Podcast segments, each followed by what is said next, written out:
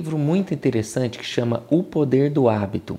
Se você tiver um tempo, você lê esse livro e entender que na evolução da nossa cirurgia, o ideal é que a gente torne a cirurgia que a gente considera de excelência como um hábito do nosso dia a dia.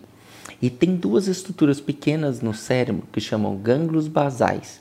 Esses gânglios basais, eles são os responsáveis por iniciar e suavizar o movimento que a gente realiza nas nossas mãos.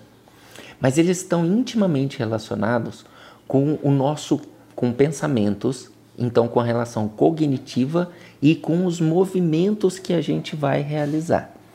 Quando a gente inicia um treinamento na cirurgia, e eu estou falando aqui muito da cirurgia minimamente invasiva, o que acontece é que a gente gasta muito esforço no início por não ter padronizado os nossos procedimentos.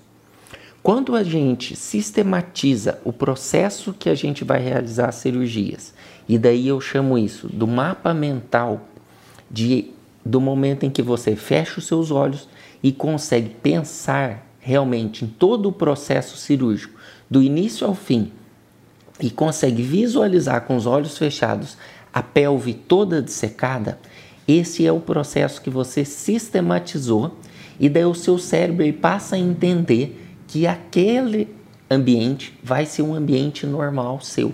E ele passa a gastar muito menos esforço para você fazer aquela dissecção. Se você faz de forma padronizada e repetida, quanto mais frequente você for, mais excelente vai ser na sua dissecção. E daí, quando você entra num espaço avascular para realizar a abertura do espaço vascular, o momento que ele já está sistematizado no seu cérebro, ou seja, você já repetiu várias vezes da mesma forma, o seu cérebro passa a entender através desses gânglios basais que aquele é um movimento automático. E daí, o, até mesmo a sequência de movimentos, a forma como você realiza os movimentos, ela fica de forma diferenciada. E você passa a fazer o mesmo procedimento num tempo menor.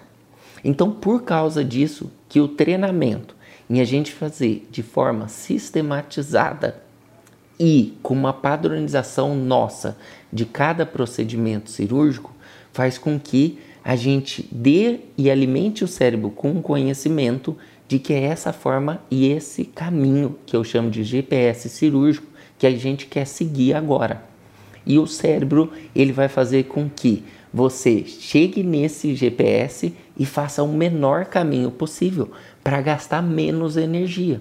E com o tempo, você está realizando a mesma cirurgia que você realizava hoje num tempo muito menor. Então, outra, outra função também dos gânglios basais é relacionada à sua postura. Então pode ser que no começo da realização dessas cirurgias você gaste muito esforço mental e fique muito cansado e até mesmo não tenha uma correção da postura do corpo quanto à ergonomia. Com o tempo, através da sistematização e padronização, você vai adequar a sua postura e você vai alinhar então todos os pontos que precisa para realizar uma cirurgia pélvica, por exemplo, complexa, pela via minimamente invasiva, com menor tempo, numa ergonomia adequada. Essa é a mensagem que eu gostaria de passar para vocês.